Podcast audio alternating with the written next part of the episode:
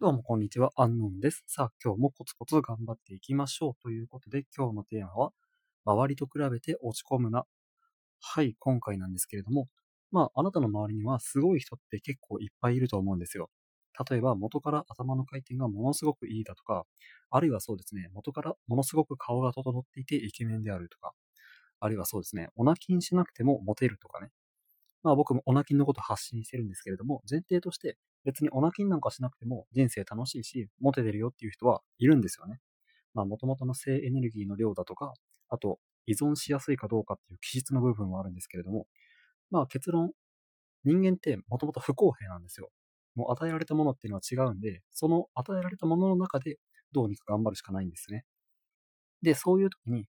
周りのすごい人を見て、それを目標にするのはいいんですけれども、その人たちと比べて、俺はダメなんだっていうふうに落ち込むのがものすごくもったいないですし、ナンセンスです。なんで大事なのは、周りの人と比べるのではなくて、過去の自分と比べることです。要は、あなたが成長しましたかっていうことです。確かに周りの人に勝つっていうのは、ものすごく難しいこともあるかもしれませんけれども、自分に勝つっていうのは、長い時間をかければ絶対に達成できます。あなたは3ヶ月前よりも進歩しているでしょうかあるいは半年前、あるいは1年前。そういった長い目で見たときに、あなたが成長できているかどうか。それが一番大切です。